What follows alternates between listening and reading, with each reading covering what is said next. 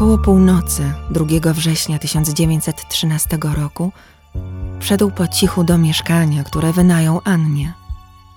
Kobieta spała spokojnym snem. Podszedł do łóżka i poderżnął jej gardło. Zwłoki przeniósł od razu do wanny w łazience, gdzie rozkawałkował je na siedem części. Pierwszą odciął głowę. Następnie popakował szczątki w pościel i gazety. Wczesnym rankiem wrzucił pierwszą paczkę z promu do rzeki Hudson.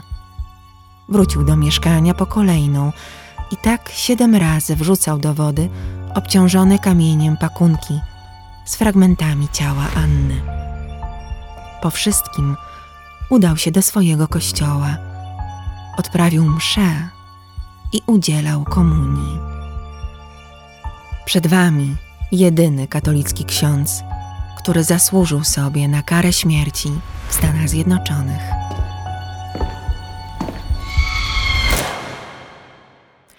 Hans Schmidt urodził się w 1881 roku w bawarskim mieście Aschaffenburg. Ojciec był protestantem, matka katoliczką. Hans od dziecka był pełen sprzeczności. Z jednej strony odreagowywał pobożnością trudną sytuację w domu, gdy matka, on sam i jego rodzeństwo byli poniewierani i bici przez ojca.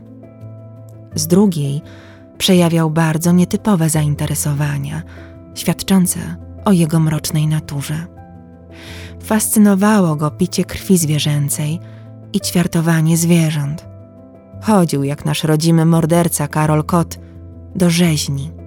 Patrzył z lubością na śmierć zwierząt gospodarskich. Mając 18 lat, wstąpił do katolickiego seminarium duchownego świętego Augustyna w Moguncji. Pod koniec studiów aresztowała go policja. Był podejrzany o fałszowanie dyplomów. Prawnik, wynajęty przez ojca, doprowadził do umorzenia zarzutów z powodu obciążenia chorobami psychicznymi w rodzinie. Ten argument i usprawiedliwienie będzie nieraz powracać przy kolejnych występkach Hansa. Schmidt został księdzem w 1904 roku. Według jego wersji został wyświęcony na kapłana przez biskupa Georga Kirsteina w Moguncji 23 grudnia 1904 roku. Po latach będzie opowiadać policjantom w Nowym Jorku, że wyświęciła go sama święta Elżbieta. Ukazała się podczas wieczornej modlitwy przy łóżku i pobłogosławiła. Hans pracował najpierw w Niemczech, w kilku parafiach. W kościele świętej Elżbiety w Darmstadt, gdzie wytrzymano z nim pół roku, we wsiach Bürgel i Zellingstadt. Molestował tam ministrantów, miewał romanse z kobietami, korzystał z usług prostytutek. Na to kościół przymknąłby oko. Zresztą przynoszono go z parafii do parafii, ale popełnił większy grzech. Jego ekscentryczne kazania nie podobały się ani przełożonym, ani wiernym. W 1909 roku wyemigrował do Stanów Zjednoczonych. Został wysłany albo pojechał z własnej woli. Nie została potwierdzona żadna z wersji. Trafił na parafię świętego Jana w Louisville w Kentucky. Kłótnie z proboszczem sprawiły, że został przeniesiony do kościoła świętego Bonifacego w Nowym Jorku – to tu rozegrała się tragedia. W 1912 roku poznał piękną, 21-letnią Annę Aumüller, gospodynię na plebanii, która dwa lata wcześniej przybyła z Austro-Węgier do Ameryki. Początkowo opierała się mu, w końcu nawiązali romans, który trwał nawet wtedy, gdy w listopadzie 1912 roku przeniesiono Hansa do kościoła świętego Józefa w Harlemie. Kobieta podążyła za nim. Pobrali się w lutym 1913 roku. Ślubu udzielił sobie sam ksiądz Schmidt. Obiecał Annie, że dla niej porzuci kapłaństwo. Nigdy się nie dowiemy, czy mu uwierzyła, czy liczyła na długie, szczęśliwe życie u jego boku. Nie przeszkadzało mu to podtrzymywać homoseksualną relację z nowojorskim dentystą Ernestem Muretem. Za jakiś czas wyzna nawet, że wolał doktora od Anny. Kiedy dziewczyna zaszła w ciążę, spodziewał się, że ich sekret siłą rzeczy wyjdzie na jaw. Około północy 2 września 1913 roku wszedł po cichu do mieszkania, które wynajął Annie. Kobieta spała spokojnym snem. Podszedł do łóżka i poderżnął jej gardło. Zwłoki przeniósł od razu do wanny w łazience, gdzie rozkawałkował je na siedem części. Pierwszą odciął głowę. W nocy z 4 na 5 września wyniósł zrolowany, pokrwawiony materac z mieszkania. W odludnym miejscu spalił go. Przyciągnął tym ciekawskie dzieci i bezdomnych, ale wiedział, że oni nie są dla niego zagrożeniem. Odszedł, gdy z materaca zostały dogasające resztki. W mieszkaniu starał się doczyścić podłogę z krwi. Nie był w stanie usunąć jej z zielonych tapet i wielu innych miejsc. Tego samego dnia dwoje młodych ludzi podczas spaceru znalazło pakunek na brzegu rzeki. Wewnątrz był bezgłowy tors kobiety odcięty w pasie. Następnego dnia, jakieś pięć kilometrów dalej w dół rzeki, wypłynęła druga paczka. W poszewce na poduszkę z wyhaftowaną ręcznie literą A była dolna część tułowia owinięta w gazetę z 31 sierpnia. Obie paczki były obciążone kamieniami. Gdy prasa opublikowała informację o makabrycznym znalezisku, Hans postanowił nie wracać już do mieszkania Anny. Tymczasem rozpoczęło się śledztwo. Autopsja wykazała, że szczątki z obu paczek należały do tej samej kobiety w wieku poniżej 30 lat. Mierzyła nieco powyżej 160 cm, ważyła 50-58 kg. Według ekspertów szczątki przeleżały w wodzie najwyżej kilka dni. Sekcja wykazała, że kobieta była w ciąży. Śledztwo nowojorskich policjantów było niezwykle skrupulatne. Na poszewce z drugiej paczki wciąż była przymocowana metka z ceną. Zakład produkcyjny mieścił się w Newark i tam udali się śledczy. Producent sprawdził, że powstało tylko 12 poszewek tego rodzaju i wielkości i wszystkie sprzedano wyłącznie handlarzowi mebli z Manhattanu, George'owi Zaksowi. Inspektor Joseph Forot zlecił sprawdzenie paragonów w jego sklepie. Materac, poduszki i poszewki Zaks sprzedał 26 sierpnia 1913 roku panu podpisującemu się A. Van Dyke. Zakupy dostarczono do czteropokojowego mieszkania na Manhattanie przy 68 Bradhurst Avenue na trzecie piętro. Właściciel mieszkania zeznał, że wynajął je 25 sierpnia mężczyźnie z silnym niemieckim akcentem, który przedstawiał się jako Hans Schmidt. Lokum wynajmował dla swojej krewnej, która wkrótce miała wyjść za mąż. Przez pięć dni i nocy policjanci obserwowali mieszkanie z zewnątrz. W końcu zdecydowano się na wejście do środka. W sypialni od razu zauważono plamy krwi na tapecie i na podłodze, które ktoś próbował nieudolnie zmyć. Przy zlewie znaleziono nową szczotkę i sześć kawałków mydła. W kufrze, na stosie kobiecych ubrań, leżały długi nóż rzeźniczy i duża piła ręczna, niedawno czyszczone. W drugim kufrze znaleziono chusteczki z amatorsko wyhaftowaną literą A, taką samą jak na poszewce. Jedyne męskie ubranie wisiało w łazience. Był to płaszcz, na którego wewnętrznej kieszeni wyszyto nazwisko A. Van Dyke. Znalezione listy od Anny Aumüller bezpośrednio wskazały adres kolejnego tropu Kościół świętego Bonifacego na 42 ulicy. Tam dowiedzieli się, że kobieta rzeczywiście pracowała na plebanii jako gospodyni, została jednak zwolniona za powiedzmy niewłaściwe prowadzenie się. Odeszła do kościoła świętego Józefa w Harlemie. Odpowiadając na pytania śledczych, miejscowy ksiądz wspomniał też o ojcu Hansie. Wtedy inspektorowi zapaliła się przysłowiowa lampka. Skojarzył, że już raz spadło to nazwisko w śledztwie. 14 września, tuż przed pierwszą w nocy, inspektor wraz z dwójką policjantów zadzwonił do drzwi plebanii świętego Józefa. Funkcjonariusze musieli chwilę poczekać, zanim zszedł do nich proboszcz ksiądz Daniel Quinn. Zażądali spotkania z Hansem Schmidtem. Gdy Quinn poszedł po niego, czekali w salonie. 32-letni ojciec Hans przeraził się, gdy zobaczył policjantów i usłyszał: Szukamy mordercy Anny Aumüller. Początkowo wypierał się znajomości z kobietą. Dopiero inspektor Forot przekonał go do wyznania prawdy. Załamany wszystko wyśpiewał. Przyznał się do zakupu noża i piły 31 sierpnia. Opowiedział, jak wkradł się do sypialni kochanki i poderżnął jej gardło. Twierdził, że wiedział, jak postępować z ludzkim ciałem, bo zanim został księdzem, studiował medycynę. Czy tak było? Nie wiadomo. Może wystarczyły mu lekcje w rzeźni. Argumentował swój czyn zaskakująco i niespójnie. Kochałem tę dziewczynę i chciałem, żeby poszła do nieba. Konieczne było złożenie z niej ofiary, a ofiarę należy skonsumować we krwi, tak jak zamierzał zrobić Abraham ze swoim synem Izaakiem.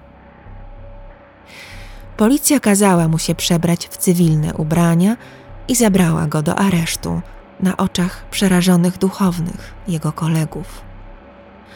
Przeszukano pokój Hansa, w którym znaleziono w jego rzeczach złotą obrączkę i pierścionek, który zdjął kobiecie po śmierci. Jeszcze ciekawszym znaleziskiem było 500 wizytówek, na których widniał tekst. Dr Emil Molière, były asystent chirurga w szpitalu miejskim dla kobiet w Paryżu. Policjanci odkryli również skład lekarstw, którymi handel był nielegalny. Archidiecezja nowojorska natychmiast zawiesiła Hansa Schmidta w posłudze kapłańskiej, a gazety miały używanie. Katolicki ksiądz, jego kochanka, zakazany romans, krwawa zbrodnia, oszustwa. Dzienniki prześcigały się w publikowaniu kolejnych artykułów o sprawie. W trakcie śledztwa ujawniono, że Hans posiadał jeszcze inne, tajemne mieszkanie, w którym miał warsztat fałszerza. Podejrzany był też o zamordowanie dziewięciolatki Almy Kellner, której ciało znaleziono w podziemiach kościoła świętego Jana w Louisville w Kentucky. Ciało było spalone. Przed podpaleniem morderca próbował je poćwiartować. Wyszły także inne grzechy z przeszłości – Bawarska policja również chciała go przesłuchać, był bowiem podejrzanym w sprawie morderstwa dziewczyny w jego rodzinnym mieście. Nigdy nie został oskarżony o te dwie zbrodnie. Pierwszy proces rozpoczął się 7 grudnia 1913 roku. Początkowo Hans udawał niepoczytalność, a jego obrona usilnie próbowała przekonać sąd i przysięgłych, że ksiądz jest szalony, że głosy kazały mu zabić Annę, że cała jego rodzina to wariaci.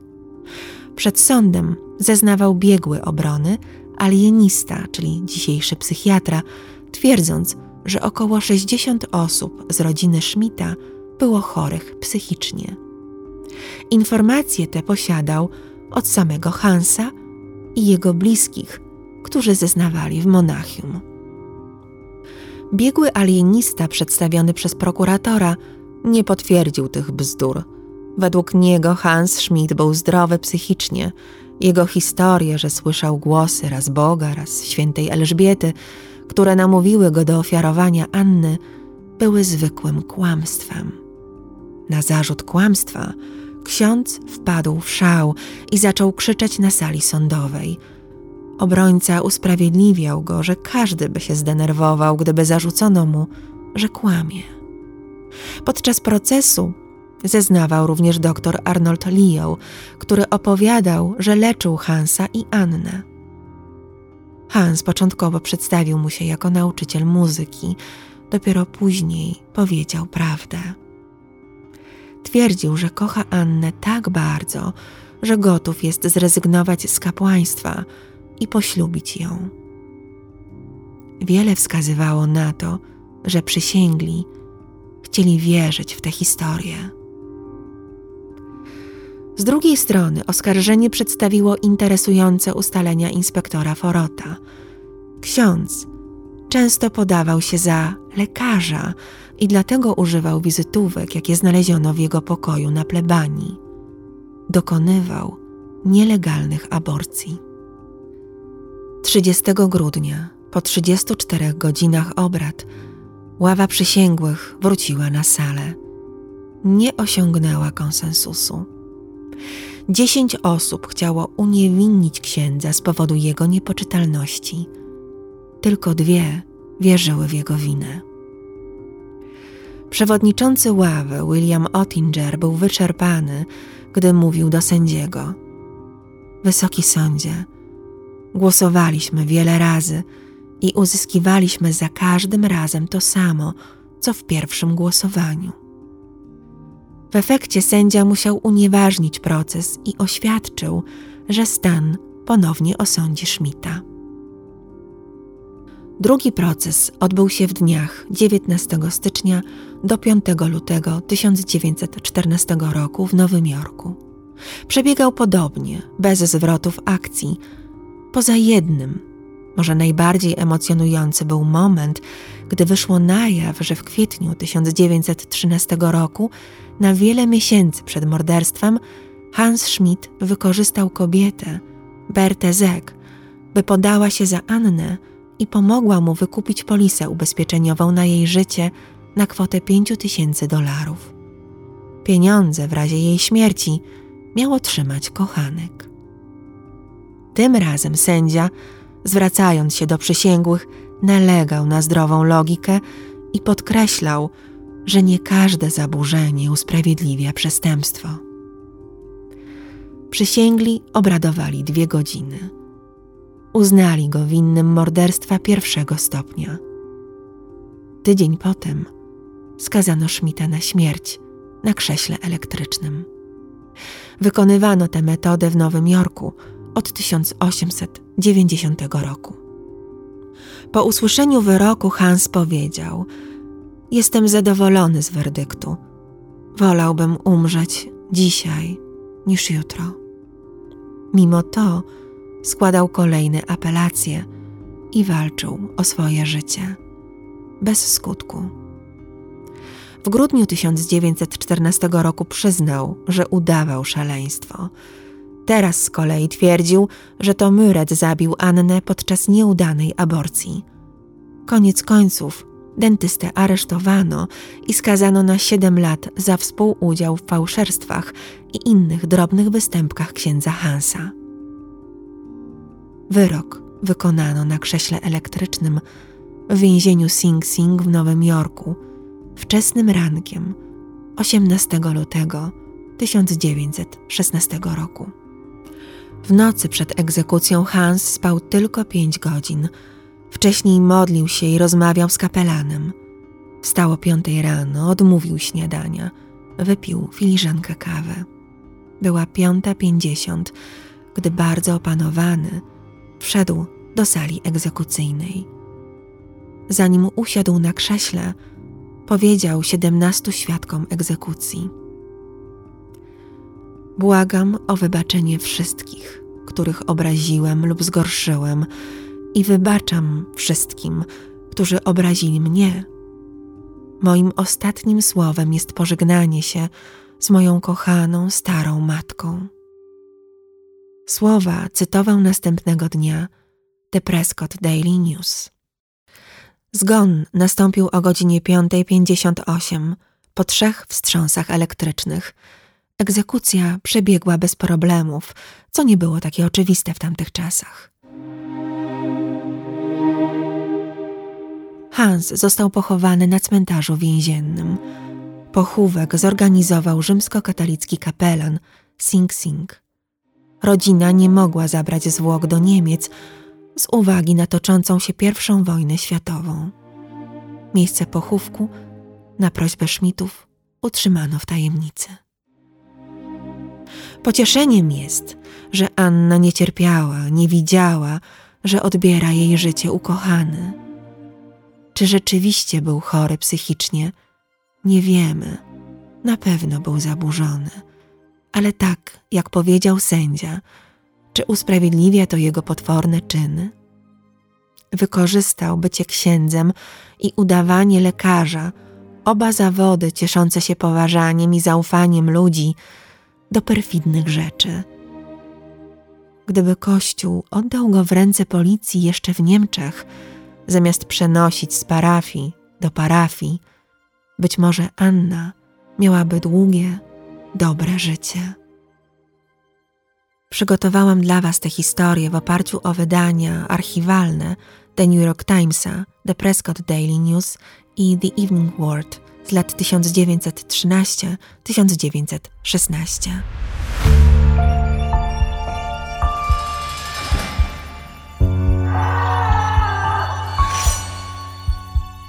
Do usłyszenia i do zobaczenia w moim worku kości w Warszawie przy Bagatela 10.